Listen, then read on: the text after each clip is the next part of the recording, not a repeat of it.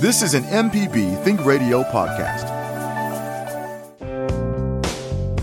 Do you drive a vehicle? Then you'll find autocorrect helpful, especially on Coach Charlie's tip of the week. Listen to our podcast with me, Coach Charlie Melton, on any podcasting platform or on the MPB Public Media app. From MPB Think Radio, you are dialed to Deep South Dining, the show all about the culture of Southern flavor and the good folks like y'all who love to stir the pot. Good morning, Malcolm White with Carol Palmer will be your guides today on this remarkable hour. Today on the show, we will continue to talk about the Thanksgiving countdown. We'll do some turkey talk. Uh, as always, we want to center our attention around smoked meats and how to cook your bird. Eddie Wright from Eddie Wright's Barbecue will come on because we have the meats. Also, our great friend Sherry Lucas joins us to talk about the misunderstood but amazing persimmon. So, we'd love to hear from you. Do you love persimmons? Do you hate them? Do you know anything about them? How are you going to cook your bird? Shoot us an email to food at mpbonline.org. Good morning. Welcome to Deep South Dining right here on MPB Think Radio. Carol, how are you? I'm feeling good. The sun is shining where?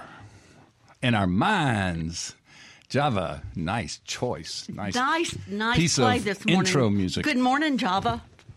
Good morning, guys. Yeah, I'm, I did not think about that. The sun is shining though. It's it's a little cloudy. well, beautiful that's kind of a tip off that Java is feeling good today. That's right. Well, uh, quite a So weekend. much to so talk much. about. Where, do- where so do much. I begin?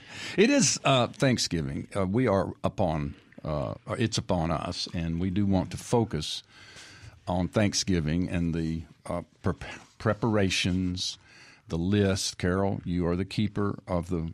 Last week, you you gave I wouldn't trust me with the list, but you have. you, you got us started on checklist. We'll continue with that today. We'll talk a lot about Thanksgiving sides, which Tim Pierce was on last week, and Could boy, we have talked to him forever? talk about drilling into a, a topic. Yes, he was fantastic. He was fantastic. And our show, our cooking show, has something that I believe no other cooking show has, and that is Java data Oh, and oh, Java. data. Tim Pierce did a spreadsheet. I mean, this very elaborate spreadsheet of all of the comments of all of the people that posted on Cooking and Coping about what was loved, what was hated, what were the best side recipes, who hated baby marshmallows, who hated green bean casserole. And we have it in a document. It was impressive. We've got to say the data. Yes. All right. So uh, before we uh, dive deep into Thanksgiving, and uh, we do welcome our listeners. If you want to discuss Thanksgiving, if you have favorite Thanksgivings you want to uh, recall and share with us, or dishes that you love to serve or to be served, no question is beneath us or above us. We love hearing from you. But a few tidbits. Uh, last night, uh, my wife Kara introduced a new term to me. She was going to make stir fry, and she said she had done a bunch of research on how to get the, in this case, chicken tender before you stir fry it. And she discovered the process called velveting, velveting the meat. Carol, are you familiar? Malcolm, I am not, but I'm so happy that you have a new culinary term to banter about. To share, yes. This practice uh, is marinating slices of meat. You go ahead and cut your meat. This was uh, chicken breast. You slice your meat up and you marinate it in egg white, wine, and cornstarch. Oh. And anything else that you would like to put in there. It is a Chinese cooking technique uh, that uh, that works like a miracle. Typically, after the meat is marinated, it is quickly blanched in a bath of hot oil, then drained. At which point, it is ready to be stir fried with your vegetables and your broth and your other ingredients. The end result is the meat is extremely tender, silky, and smooth in texture. it is uh, easier for restaurants to do this because of the oil blanching. It is also known as passing through oil.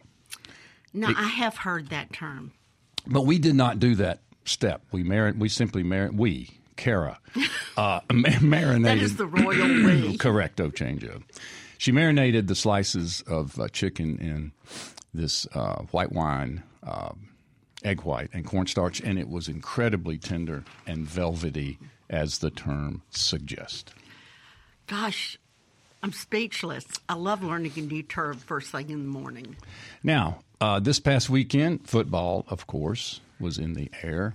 Uh, I uh, made the journey up to Oxford and back to attend the Ole Miss Alabama game. Java and I were talking about football earlier today, and Jackson State won big. Now continues. Ten, ten games. Yeah, ten in a row. Speak to us. And the SWAC uh, championship will be played at Veterans Memorial Stadium on December third. So we got We'll one be there. one more party Well, in it- Jackson. Could be an opportunity to gather around Eddie Wright's grill, perhaps. yes, Java, yes, sir. and the is- tailgating out front. Oh yeah, it's gonna be a grand old time. But uh, anyway, so I went to Oxford. Uh, my grandson Wilder rode with me up there. We had a fabulous time. He snacked on his uh, little uh, treats that I packed for him and played with his new truck. And we had a big time going to Oxford to see his grandmother Vivian. Uh, but I uh, met up with Sally Carol, our great friend Sally, Sally Slater, Holworth. Killebrew, Howarth. Right. And Sally and I walked to uh, to the Grove and actually went to the circle where my friends, the Sansings, gather every year. And Sal went over and met some of her friends in the actual Grove. So she was in the Grove, I was in The outer circle. the circle up there. And I got there late, so I was sort of eating what was left on the table. But I got into two things that were delicious. One was a broccoli salad, and I think the broccoli salad is underrated. You know, I saw that Tim Pierce had posted broccoli salad with his fried seafood platter that they had either last night or the night before. But I, I just thought about this. You know, it's raw broccoli cut up into a sort of a mayonnaise Yeah. onion, uh, pepper uh, salad. Really nice. I, I think we should uh, bring it back, and in fact, I think it is being brought back from uh, decades ago when it was a more of a mayonnaise Mm-hmm. concoction with lots of uh, little cheese things in it. Trying to hide now- the broccoli. Yeah, it, but now you'll see uh, broccoli, cranberry, Yes, and pecan or walnuts. exactly. There were Like- nuts involved here. Yes, there are many crunches. Sounds so that's great. a great Thanksgiving side. yeah. The broccoli salad. To And I- replace the green bean casserole, which, Which no- obviously has. People have turned on it. I know. It was, was once a family Obviously, from- tradition. From, the data we an saw. honored, beloved family tradition falls from grace. It does. People have had it with it's green like bean. the emperor has no clothes. People thought they had Tough. to worship the green bean casserole, and no, they don't. Yeah, it's it's Here's to broccoli. Evolution is uh, is brutal. Also, I had some great homemade tamales, and I got there just a bit too late for Lib Sansing's delicious deviled eggs. I missed it just by a hair. But anyway, it was it was a great time to gather, and uh, it was good to hang out with Sally and David uh, and the Sansings uh, there on campus. And then I drove home, Carol, to Well- be, to be in Jackson when I awoke the following I day. I spent the whole weekend cooking for Thanksgiving because, as you know, I have 23 loved ones. 23, 23. people And now. I have 14 of them spending the night Wednesday, Thursday, Friday, and Saturday nights. Whoa, so there's Nelly. much cooking going Whoa. on. But uh, but two things I cooked that are notable. Yes. The first is I made Tim Pierce's mother's cornbread dressing. Mm, which was in cornbread chicken one week ago today. It was in this control and room. we ate it. And I learned a big lesson because last year I tried to make it. I, you know, the recipe was in cooking and coping, and I went, eh. Nobody cooks a chicken without aromatics in the water. Not just a chicken, but a hen. A hen. Yeah, right. This is not important. I also said nobody makes dressing without putting raw eggs in it to bind it. Wrong. That goes As in the Tim cornbread. said, the eggs go in the cornbread, but I made it exactly as he said. And uh, Java has posted the recipe, and I'm going to let Java weigh in on where you can find it. But before you do, there's going to be a correction today. Oh, on in the recipe? Yes, because when you get to adding the chicken, you have this whole huge hen, and you say, "How is all of this going to go in all of that?" Yeah. And so I contacted Tim, and he said that you can put as much or as little as you want. So he's going to put a little parentheses in the recipe because people were struggling Uh-huh. You on can't put the cooking whole and hen co- in there. coding and saying, "What?" Right. How- so I, I put probably about two cups. Well, he chicken. said he said last week that you don't use all of the the meat; that it's too much; that the hen is is just too much. And you know, his his mother also referred to this as chicken and dressing, as opposed to Yes. you know, made with cornbread. But I'm a convert. After eating it last week, I wanted it exactly uh, like Good. like we had it. And one more dish, and I'm I'm really happy I get to talk to you about this. Is I made Mrs. Hamaker's sweet potato casserole, and it's from the Cotton Country Collection cookbook, one of the just old grand cookbooks. It it was named uh, by the Tabasco Community Classics, one of the top 100 cookbooks in America. And this sweet potato casserole recipe has circled the globe, literally. And we we have heard, and the Junior League of Monroe has heard about it being served everywhere. So, All around the globe. Knowing this, a few years ago, you and I featured it on Deep South Dining and talked about our dear friend Brooks Hamaker. This was his grandmother, and sadly, Brooks has passed on. And we praised and praised this casserole. Then we heard From Robin, the rest of the story. from Robin Hamaker, uh, and you can share what what we learned from Robin vis-a-vis the Facebook. Yes, we learned that the famous recipe, in fact, that Mrs. Hamaker could literally do nothing except but cook a little roast, was the only thing that, that she could cook. But her daughter was in charge of the testing committee from the cookbook and had this wonderful sweet potato recipe, and she just had her name on so many things. They just stuck Mrs. Hamaker's name on the recipe, and she has gotten credit for the past 50 years. She's become an icon. She has become an uh, icon. because her daughter put her name on this particular recipe. so this her- could happen to anyone. It could happen to anyone, and again, Java has posted the recipe. Tell us, tell us where to find them, Java. Yeah, you can go to our website, mpbonline.org slash blogs slash deep south dining, or you can just go to our website, mpbonline.org, click our radio tab, and then click deep south dining. And they are um, available to download, so you can keep them, you know, keep them offline. Uh, also has a new link to the um, cooking and coping page. It's a nice little, nice, nice blog. Want to thank our, our digital digital team for helping put that together. Okay, one more sweet potato. This is from News of the World. News Malcolm. from the world. You picked this up from April McGregor, our great friend from Vardaman, Mississippi, who lives in Philadelphia, PA. Her brother, Preston McGregor, has received the Outstanding Young Farmer Award from the National Sweet Potato Festival. And April says that he's built an impressive farming and packing operation from nothing. And she is so proud of him, as we are. And she said you can go to countylinepacking.com if you want to check out his operation.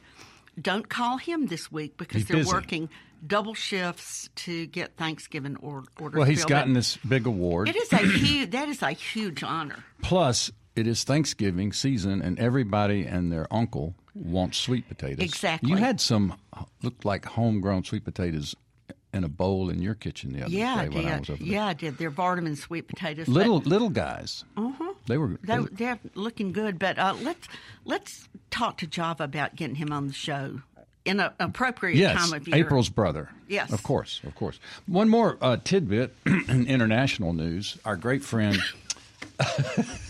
Elaine Trigiani has announced and rolled out her new olive oil. The 2022 harvest of oils is now available for people in Europe, Italy, and of course North America to order. Olio della Donna is, I hope I pronounced that correctly, is the the new company. Uh, Elaine makes super high quality extra virgin olive oil in Tuscany and in Sicily.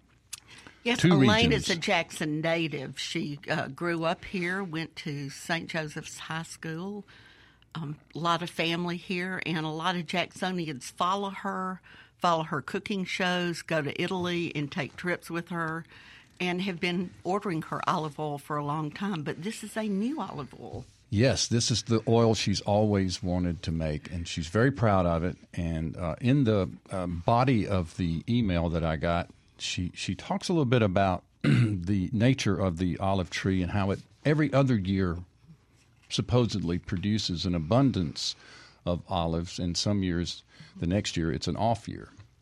But she goes on to explain uh, that the extreme heat and lack of rain has, has really lowered the harvest, but that uh, she got some really great uh, olive oils, uh, olives from her Tuscan uh, uh, region, where it's one of the two regions where she's making oil, and, and but the Sicily region was was was very uh, was very generous, and so she has two oils to offer, and we're going to put this info up for, for our listeners who are interested in ordering some of Elaine Trigiani's oil, either for Christmas uh, f or for next year for birthdays and Very for limited supply, but it's so great to see a fellow Mississippian uh, just really succeed in the food world like Yes, she has. Absolutely.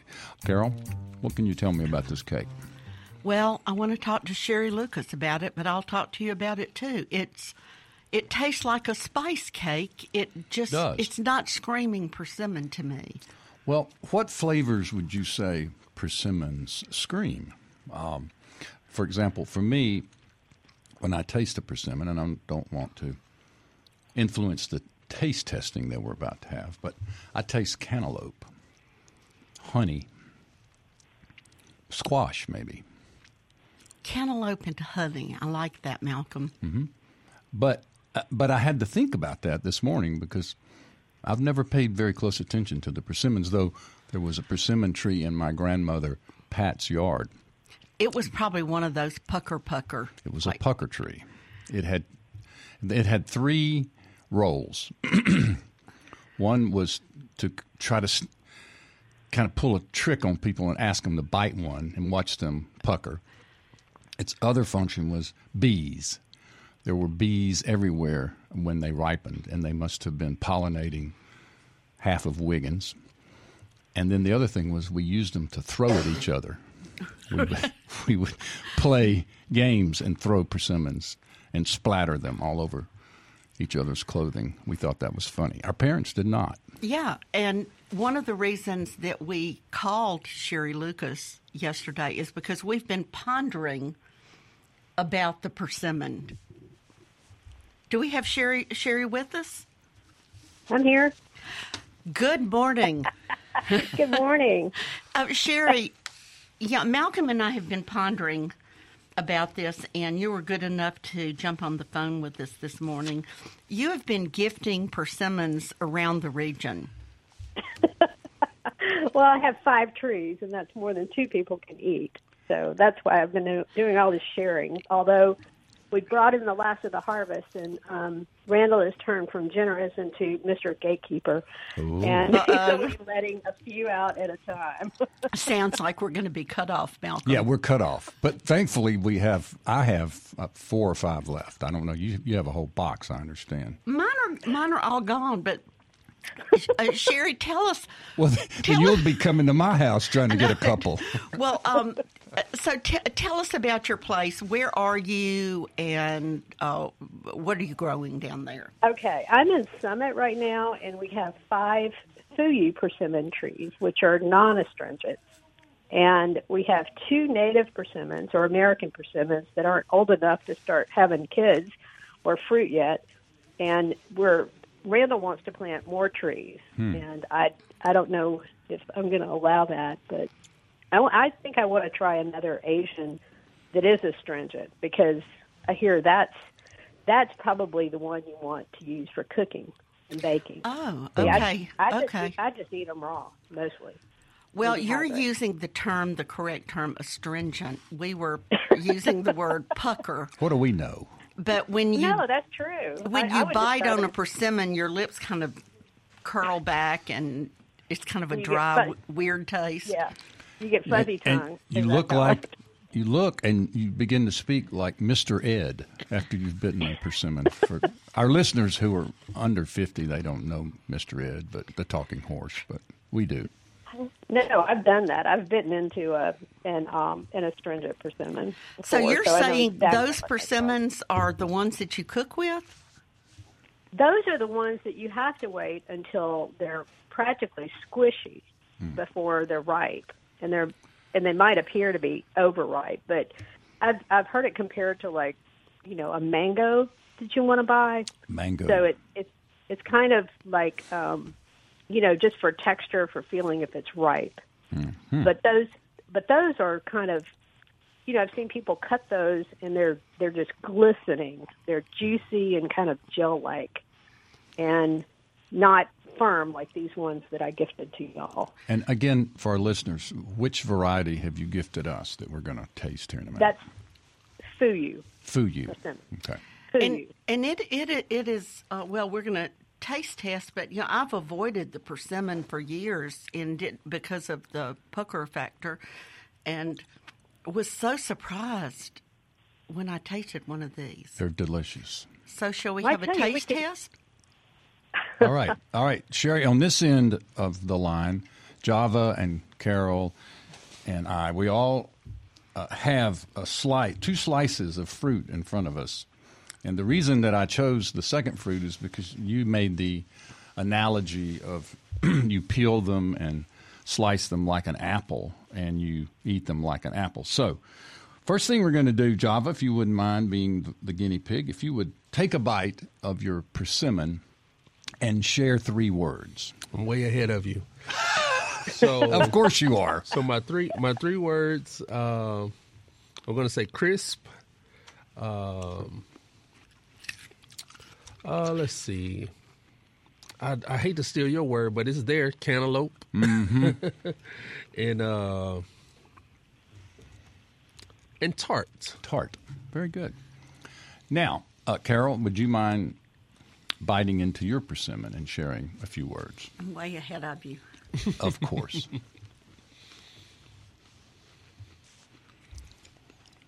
Who's afraid of dead air? Not when you're crunching. It's not completely dead. Crunch, Crunch. crunch, Crunch. sweet. Mm-hmm. I like sweet. Can I use one of Java's words? Sure. Tart. Tart. Uh, yeah, Sweet. That's what I call Sweet tarts. Sweet tart. like the yeah, like the candy. Malcolm. I'm going to go with snap because it has a nice bite. Uh, I taste honey um, and cantaloupe to share Java's uh, definition. They, to me, they taste a lot like cantaloupes. Um, but anyway, they're really delicious and they're surprising. That's what Kara said when I gave her a slice. She was shocked and amazed because that was not what she expected the thing to taste like from looking at it. Yeah, because they don't. They really don't. If you've never seen a persimmon, it doesn't look like much. Oh, I think it's quite beautiful. But hey, wait a minute. wait a minute. it's like a. uh, It's like it's like a a, a, a tomato a little bit. Um, With a little crown. yeah, with a little crown on Got it. a little crown. Beautiful Orange. crown. All right, now, uh, Java, if you would bite the other fruit that I put in front of you and, and think about the comparisons. Yeah, that's a that's a, I'm glad you paired it with the apple. It is a um a super comparison. The apple is, I would say, ten times sweeter. But Much, uh, yes. But the persimmon, persimmon has nice flavor though. Carol? Crackle. Crackle. Sweet. You know, I almost, with this apple, and I forget what kind it is, I sort of get a lemon limey thing going on there. Very tart. Delicious. You should have been a wine taster. Instead, I became a wine head. Yeah. All right, so thank you for the for the persimmons. Now, Sherry, um, you know, I read that the persimmon is technically a berry. What, do you think about that? Really? Yeah. I have not read that. Well, I've uh, not read that. Um, and I've also read that the, they vary in color. This one is an orange, very fall-like. It's an orange persimmon. But I also hear there are yellow ones, and that in, there are some species that are black. Have you ever heard of such a thing? I have not, but if you leave those on the counter and they will last for a good while, they will eventually turn a very that persimmon color, that really deep and beautiful red orange, and mm-hmm. and they they will soften and they'll get sweeter over time. But they do last a while, which which makes them good. So will they lose their crunch as they age like that on the counter? Yeah, they'll soften up. So, So And yeah, some of tell us what, what all you're cooking now. I mean, one one thing I, I do want to talk about is your persimmon ginger sorbet that we saw in Cooking and Coping. But but uh, in addition to that, what are you doing with your persimmons? I really just, you know, primarily I eat them raw. I put them in salads. I put them in oatmeal every morning. I put them, um, you know, I'll have them for snacks. I'll put them in salads. And I was just tooling around with the, um, when it was hot in October. and and recently, you know, we had those like 80 degree days. That's what got me thinking of, you know, something like ice cream. And once I got the ice cream maker out, you know, I just was going through some sorbets, and I made two different ones. well, I would think uh, a salad would be a, a delightful use of this fruit or vegetable or berry, Yeah, whatever it is. They're great in a kale and persimmon salad. I like that. What about a Yeah. fruit salad? Because I thought of ways that we use a cantaloupe and how could we use the persimmon in a similar way. In the cantaloupe, I thought about a sa- fruit salad. That would work. You know, when I couldn't, I didn't have. I'm, I'm sure you're talking about one of those hand crank ice cream makers that you Uh, no. put the, you, not one that you put the canister in the freezer. Yeah, I'm talking about a little Cuisinart. Yeah, okay. sugar in the freezer. Well, Yeah. I, I wanted to make your sorbet, but I, I had no device, and so I looked up. I was looking at recipes, and persimmon is really enjoying this moment in the sun right now. Even the New York Times had persimmon recipes, but there were persimmon puddings, persimmon cakes, and I ended up making a persimmon cake from Southern Living but it was so disappointing to me because the uh, the persimmon flavor doesn't come through. It it tastes. I mean, it tastes good, but it tastes like a spice cake or a zucchini muffin. I mean, it could be yeah, anything. I, I had the same experience. I, I made some persimmon scones, and it, you know, I just, I'm probably not going to do it again. Um, but I, I understand the hachiya persimmon, um, which is another Asian persimmon, but it is astringent, so you wait till it's, you know, soft and very, very ripe before you use it. But I've heard that that one has a more intense flavor and can, you know, maybe does better in, in those. I have a friend with a tree, and she always put her, puts hers up in, you know, in these uh, two cup bags that are perfect for making James Beard's persimmon bread. Oh, wow, and I And did that- see the persimmon bread. Yeah, but uh, b- most of these recipes call for pulp, and you told me you did yours. How how'd you yeah, do? I just I food processed the heck out of it, and um, it, it eventually did turn into pulp. So Yeah. that's what I used. And then there's another another technique that you could push it through a strainer, but I think that would only Oh, be God. for the astrin- astringent ones. I, don't want to change my. power. I want to change my three words, Malcolm. Oh, okay. Let you, a revised uh, taste testing here. Go ahead. Yeah, for my for my persimmon, I want to say not sweet apple. Not sweet apple. A persimmon, it's a not sweet apple. Oh, okay. He's so creative, Mel. I know. We, we need to get him on a cooking and coping. We or do. We really. Deep South Dining. I'm show. on a, I'm on a Facebook. Uh, I think you can make a haiku out of that. I love that. and that would be appropriate for an Yeah. Asian persimmon. Java, have you seen that commercial? I think it's for Corona beer or something, where the where uh, Snoop Dogg is sitting on the beach with his, his buddy, and, With, uh, and he's trying, Samberg, yeah. and he's trying to rap. Yeah, he's trying to- sometimes I feel like that guy. He's like, no, don't do it. Don't do it.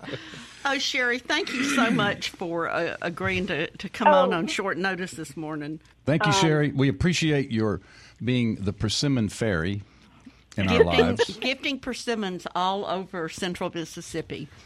and for you're so creating this conversation. I mean, we would have not gone We would- down the persimmon hole Path, if- had if- it not been for you. So we thank you. And Well, thanks for having me on. I loved it. Sherry just recently worked on a book project. Carol, you Yeah, can share with our uh, listeners for, as uh, we fade into my our break. husband John Palmer, and Sherry's always been one of my favorite writers, so I take full credit for getting the two of them together. Good choices. You've always made good choices. I know I have. Malcolm White, Carol Palmer. It's Monday, and we are glad you are tuned in to Deep South Dining. We are happy to be here. We're going to get some uh, phone calls in right here before we bring in Eddie Wright. I've got a caller from Philadelphia. Larry's on the phone. Hey, Larry, what's happening? Yeah, you were doing the segment on the uh, persimmons, and uh, as a kid, we used to get those persimmons, and we would uh, bite the shell, and if you bite to the, the seed, rather, and once you bite into it, you'll see a spoon or a fork that meant you were getting married. If you just saw a spoon, that means you were in love. Oh, Or have knives. Now this is this is really interesting fortune telling news. using the persimmon. So you bite into it, and if you see a fork, The seeds, Or, and a right. spoon and a fork. spoon and a that means you fork. were getting married. You're getting married. And what was If the other? saw, But just a spoon or a fork separate, that means you were just in love. You were just in love if you just saw one or the other, but if you saw both a spoon and a fork, you were getting married, and these were uh, created by the seeds, right? Yeah, once you bite into the seed, you'll see it. It'll look like a spoon or it'll look like a fork. you know, I'm just This having visions of little boys squealing if they saw us. But No, we were boys and the girls, my little cousins and all. We, You know, just you know, squealing with, with whatever they saw there and throwing with persimmons. glee or, reg- or, I know, or you know, like- scared to death. this is good, Larry. Thank you. Larry, that Man, is, this is- so wonderful. This is good stuff. Thank you so much for, okay, for guys, listening. have a great day. Okay, yeah, man. you too. Thanks for calling and sharing that. that, uh, folk tale. It's a beautiful thing. Now, Chris is calling. I don't know where, but from somewhere in America, perhaps. Chris, what's going on, my friend? Hey, good morning. Hey, thank y'all so much. Look, I'm gonna kind of go in right field just a minute. My wife has kind of thrown me for a loop. She went and bought. We went and bought a. She had to have her a certain kind of stove and oven and all that, and she got her one of them. Uh, is it an air fryer that's in the stoves that they're doing now? Oh yeah. Oh, yeah. Air fryer's hot Okay. thing. Okay, well, my thing is I know nothing about none of them, and, and and and I'm a real stickler on. I love my measuring cups. I'm real fanatic about. It's got to be this. You know, that's kind of like some things. If you follow directions, follow directions. And I'm a stickler on. Is there any difference from a convenient oven and an air dryer oven? Is it different times? I just I know nothing about them yet, and I'm fixing to learn. Okay, well, thank you for listening. Thank you for calling. We have uh, scratched our heads and had many people come on to talk about the air fryer. So, uh, We're, Carol? we're trying to learn ourselves. We are I, I know a convection oven does use fans. moves and, air around and, and, moves heat. air around, but um, you know, you've stumped us on this one. Well, except Eddie, we got Eddie Wright in here. Do you have an air fryer, Eddie Wright? Um, I do. I And would you report out on them, please? report out? And uh, well, I'll just say this: history repeats itself. We all know this, right? Right. So the air fryer is somewhat new, but the convection oven isn't. It's just been restamped, remodeled, and now it's in a countertop. Uh, frame form as it's always been, but it's just kind of one of those things. But the air fryer is just one of the coolest inventions. Um, it's for some, it's a healthier way of eating foods when you're not frying it, deep frying it in grease. You're just frying it over a uh, pretty much a convection oven with a uh, with a, that's elevated at the base, so it allows the drippings to basically drip into a container, and you kind of have a less saturated fat. And, type of and do, does it taste like it's fried to you? Um, yes. Okay. I have made some of the most insanely great wings through an air fryer. ooh, That wings, just, that sounds oh, like a- it is just out of this world great. So, what would you say to our our caller, our listener, about uh, about learning about the air fryer, how to get started? If you've never seen one, never used one, how would you get started? Um, Read the instruction manual. I would guess would be a good start. True, but the best thing you can do: crack open YouTube, type in air fryer recipes, and let the world just feed you the greatness. Let the internet speak. Let the internet. It's just so much information out Yeah, here, okay. and there are so many great people that have gone through this and gone through the learning process about all these cooking devices and different things. That there's there's, there's nothing you can't find out about on YouTube or the internet. So. Great. All right, we have another caller. Susan is calling us from the Queen City Meridian. Hello, Susan. How are you? We are great. How are I'm you? so I enjoy your program very much. But you know, I'm really wanting that recipe for the cornbread dressing with the hen, and I couldn't catch the uh, uh, website because I was driving. Where, where to find the cornbread dressing? Tim Pierce cornbread dressing. Java, would you mind? Well, Susan, if you go to our website, mpbonline.org, uh, just our, our regular website, mpbonline.org, at the top, there's a, uh banner uh, with different options. You want to choose radio, and then you want to click on Deep South Dining, and that'll get you to uh, the recipe. Yeah. Fantastic. I thank you very much. Well, we thank you. Thank you for listening, and thank you for calling.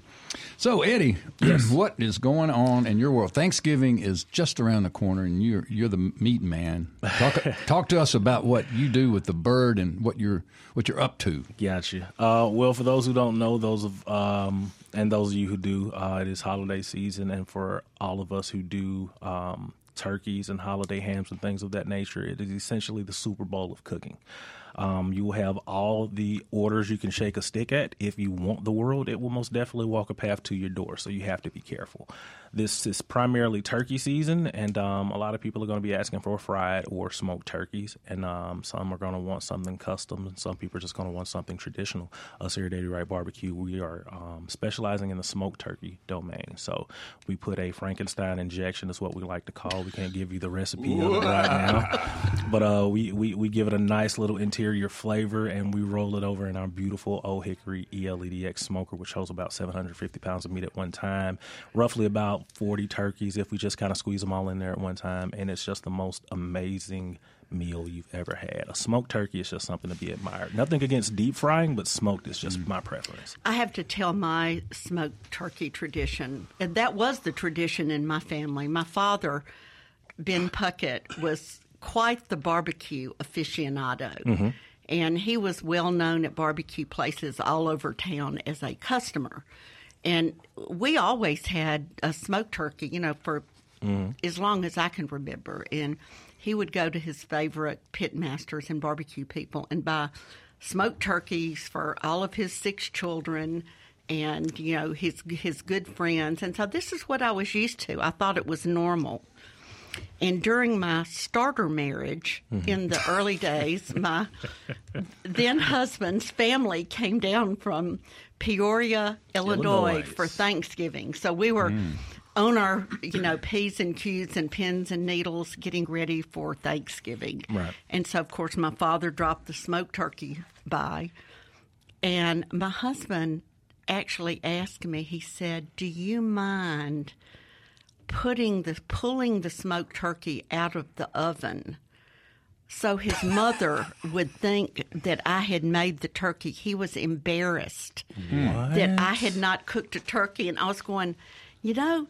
She's not going to buy that. You don't just pull a smoked turkey. It's- it's just not gonna be the out of same. oven. And I, I was just flabbergasted because I thought everybody knew that a smoked turkey was it. But for him, you know, his new wife wasn't doing the traditional.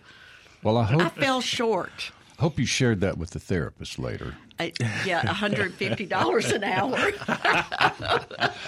Eddie, what kind of wood do you use to smoke these birds? That you're Um, talking the about? birds this year we're going to be doing a uh, pecan and cherry blend. Uh, we played we played with a- played with a little bit of maple. Um, great color, uh, great flavor, but it was a little dark for the ta- for the um, for the appearance for some people. So Mm. we're going to stick with our traditional cherry and pecan mix. So the smoke makes the bird dark. Depending on what smokes you, what uh, woods you use. So some woods are lighter woods, like your pecan, like your cherries and your fruit woods, and then you have darker woods. You have your pecan, and you have um, maples. M- Maple is a very awesome wood, great aroma, great flavor, but it colors dark because it's a harder wood. Hmm. So it'll sometimes scare people to be like, "Oh, well, that looks like it's overcooked, Like it's burned or right?" But Right, it's right. not. It Uh-huh. just gives it a really dark mahogany color. Well, I And it know you're like a a, a pancake. professional barbecue pit master, but I'm sure your buddies and other people ask for advice for their home operations and Yes. for cook, smoking their turkeys at home. So, do you have some advice for all the turkey smokers out in our listening area? Yes, take as many orders as you can so I don't have as many this year. Please. I- last year I was very, uh, pretty much up against the wall for three days. I was just, it, it was a lot. So, yes, if you have any turkeys that you like to smoke, please smoke a lot. It's less that I have to do. Uh, but no, in all seriously, um, just love the bird. Put your own pizzazz to it, and just um, you, you can't cheat the love and you can't cheat the work. When you when you smoke a turkey for someone else, there's a transition that should happen. You should transition your love for that meal into that food, and that should be able to be tasted and seen when it's delivered to the. Now, patient. Eddie, I did not know you were a food psychic. I'm not a psychic. I'm just a guy who loves to eat. No, no. I, this is a topic that I'm immensely fascinated by about transmuting, transferring love from Yeah. the food to the to the diner. I, I think this is a real thing, and I'm It glad is. to hear you talk about it. It is. It's a different type of. Uh, I like to say it's a different type of service. Um, I didn't understand it for a while until I got into it. Um, but when you love something, and it goes across all platforms, when you love something, you'll do it for free because there's something that you get from within when you put your product in someone's hands on a table or in a notebook or just whatever. So when you're serving people and it gives you that interior feeling to where it's not monetary, but it's something else that just kind of speaks leaps and bounds. That's what it's all about. And that transitions, it shows. You can't cheat it. I like I think that. this is it's a a really topic. worthy topic because it, it's how those of us who really love to cook Mm-hmm. love to cook the Thanksgiving meal. And even though others in our family say, please don't go to all that trouble, just buy the dressing or buy this. As long as they buy it from me, right? And and uh, it- you know, which is great when people want to do that, but Right. for many of us, it's not. It's the love you put in the food that goes on the table that's an expression. You know, I want what I think and what I feel. Mm-hmm. And and the, the On that icing on the cake of that is when you see people eat and they enjoy. Joyfully dining. It's just it's just it's wowing to the person who prepares it. That's why they go through that. I That's why gra- our grandmothers were so Right. happy when Exactly. we were growing up to have us come to their home and eat at their table. and not enough of us do that right now. We don't understand how to get how to how to put that love and that heart into it and have that transfer. That's why you have less people cooking bigger meals and just kind of and nothing against going out and buying it because some people are just kind of up against the wall on time and resources. Yeah, But you have a, you have a lot that can be done over cooking a great meal and serving your family or serving friends. Uh, well, I was saying another thing uh, I'd like to touch touch on is how many of the recipes that we use are passed down from the mm-hmm. generations before us, and the wonderful feeling that that is to make something that you had as a child at your grandmother, your great grandmother's table. Mm-hmm.